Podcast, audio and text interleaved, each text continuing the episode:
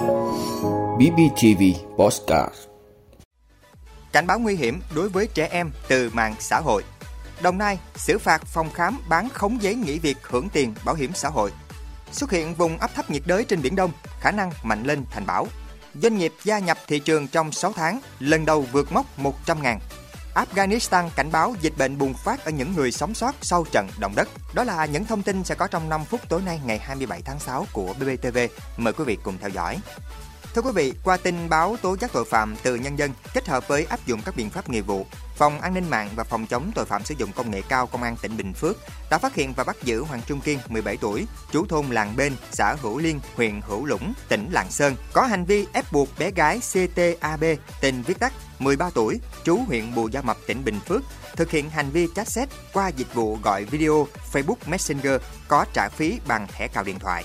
Quá trình xác minh điều tra thu thập chứng cứ, cơ quan công an xác định từ cuối tháng 3 năm 2022, trong thời gian bị đối tượng khống chế, hàng ngày cháu CTAB phải khỏa thân thực hiện hàng chục cuộc gọi video với các đối tượng chat.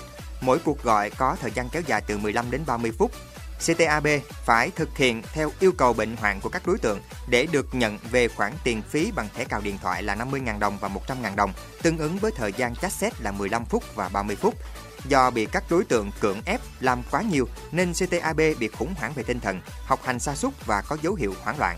Phát hiện con có những biểu hiện bất thường nên gia đình gặng hỏi thì em mới tiết lộ bí mật động trời này. Sau đó gia đình đã trình báo cơ quan công an.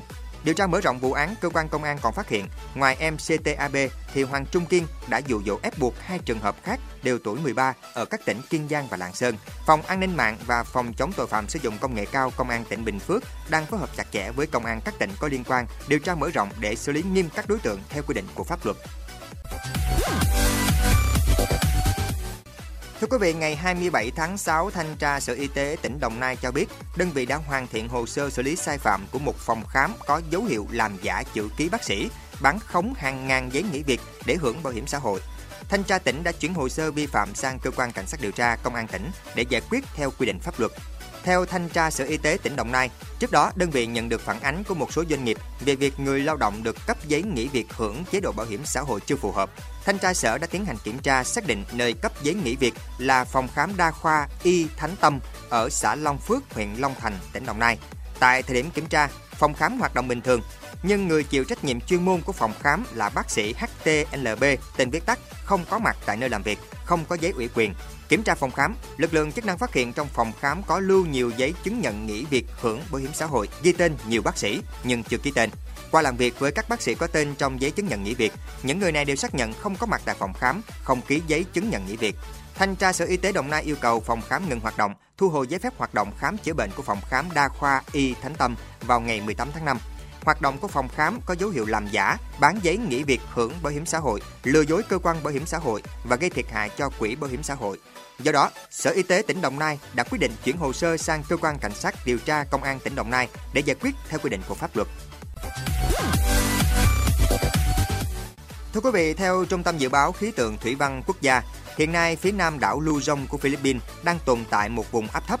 Khoảng đêm nay, ngày 27 tháng 6 và ngày mai 28 tháng 6, vùng áp thấp này đi vào khu vực Bắc và giữa Biển Đông. Ngày 29 tháng 6 đến ngày 2 tháng 7, vùng áp thấp có khả năng mạnh lên thành áp thấp nhiệt đới với xác suất khoảng từ 70 đến 80%, sau đó có thể mạnh lên thành bão với xác suất là từ 40 đến 60% trên khu vực Bắc Biển Đông.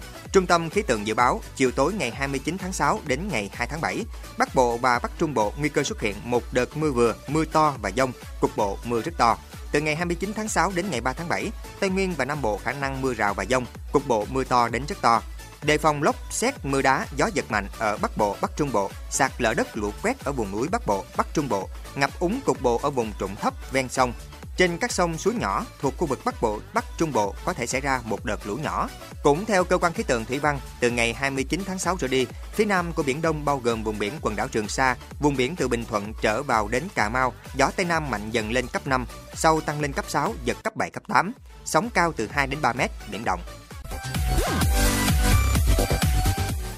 Thưa quý vị, theo thông tin từ Cục Quản lý Đăng ký Kinh doanh, Bộ Kế hoạch và Đầu tư, 6 tháng đầu năm ghi nhận 116.900 doanh nghiệp gia nhập và tái gia nhập thị trường. Trong đó, số doanh nghiệp đăng ký thành lập mới trong 6 tháng đầu năm 2022 là 76.233 doanh nghiệp, tăng 13,6% so với cùng kỳ năm 2021. Cũng phải nhắc lại là số doanh nghiệp thành lập mới trong 6 tháng đầu năm 2021 cũng là mức cao nhất trong giai đoạn 6 tháng đầu năm. Nếu tính trung bình giai đoạn 2017-2021 thì con số này cũng gấp 1,2 lần. Đáng chú ý, đây là lần đầu tiên số doanh nghiệp thành lập mới trong giai đoạn 6 tháng đầu năm vượt mốc 70.000 doanh nghiệp và cũng là mức kỷ lục trong giai đoạn này. Về số vốn, dù có giảm 6,4% so với cùng kỳ năm 2021 với giá trị là 882.122 tỷ đồng, nhưng vẫn gấp 1,2 lần so với trung bình giai đoạn 2017-2021. Hà Nội và thành phố Hồ Chí Minh tiếp tục ghi nhận sự gia tăng đáng kể của số doanh nghiệp thành lập mới. Hà Nội có 14.628 doanh nghiệp thành lập mới, tăng 9,8% so với cùng kỳ. Thành phố Hồ Chí Minh có 22.469 doanh nghiệp thành lập mới, tăng 11,5% so với cùng kỳ. Thưa quý vị, Bộ Y tế Afghanistan vừa thông tin hàng ngàn người bị ảnh hưởng bởi trận động đất chết người ở miền đông Afghanistan đang cần nước sạch, thực phẩm và có nguy cơ bị mắc bệnh. Ít nhất 1.000 người thiệt mạng, 2.000 người bị thương và 10.000 ngôi nhà bị phá hủy trong trận động đất vào ngày 22 tháng 6. Người phát ngôn Bộ Y tế Afghanistan nói với hãng tin Reuters, người dân vô cùng cần lương thực và nước sạch, đồng thời cho biết thêm chính quyền địa phương hiện đang quản lý thuốc men, nhưng việc xử lý tình hình cho những người mất nhà cửa sẽ là một thách thức. Người phát ngôn Bộ Y tế Afghanistan cũng đề nghị cộng đồng quốc tế, các tổ chức nhân đạo giúp đỡ về thực phẩm và thuốc men. Những người sống sót có thể mắc bệnh vì họ không có nhà ở và nơi trú ẩn thích hợp. Thảm họa là một thử thách lớn đối với các chính quyền Taliban đang cầm quyền tại Afghanistan kể từ khi tổ chức này giành quyền kiểm soát đất nước vào năm 2021. Hỗ trợ giúp đỡ hàng ngàn người lại là một thách thức đối với những quốc gia đã áp đặt lệnh trừng phạt đối với các cơ quan chính phủ và ngân hàng Afghanistan, các nguồn hỗ trợ trực tiếp dẫn đến một cuộc khủng hoảng nhân đạo ngay cả trước khi trận động đất xảy ra. Liên Hợp Quốc và một số quốc gia khác đã gấp rút viện trợ cho các khu vực bị ảnh hưởng bởi trận động đất. Nguồn viện trợ lớn hơn nữa sẽ đến Afghanistan trong những ngày tới. Chính quyền Taliban của Afghanistan đang kêu gọi các nước giảm nhẹ những lệnh trừng phạt và dỡ bỏ lệnh đóng băng hàng tỷ đô la Mỹ tài sản ngân hàng trung ương Afghanistan. Cảm ơn quý vị đã luôn ủng hộ các chương trình của Đài Phát thanh truyền hình và báo Bình Phước. Nếu có nhu cầu đăng thông tin quảng cáo ra vặt, quý khách hàng vui lòng liên hệ phòng dịch vụ quảng cáo phát hành số điện thoại 02713 887065. BBTV, vì bạn, mỗi ngày.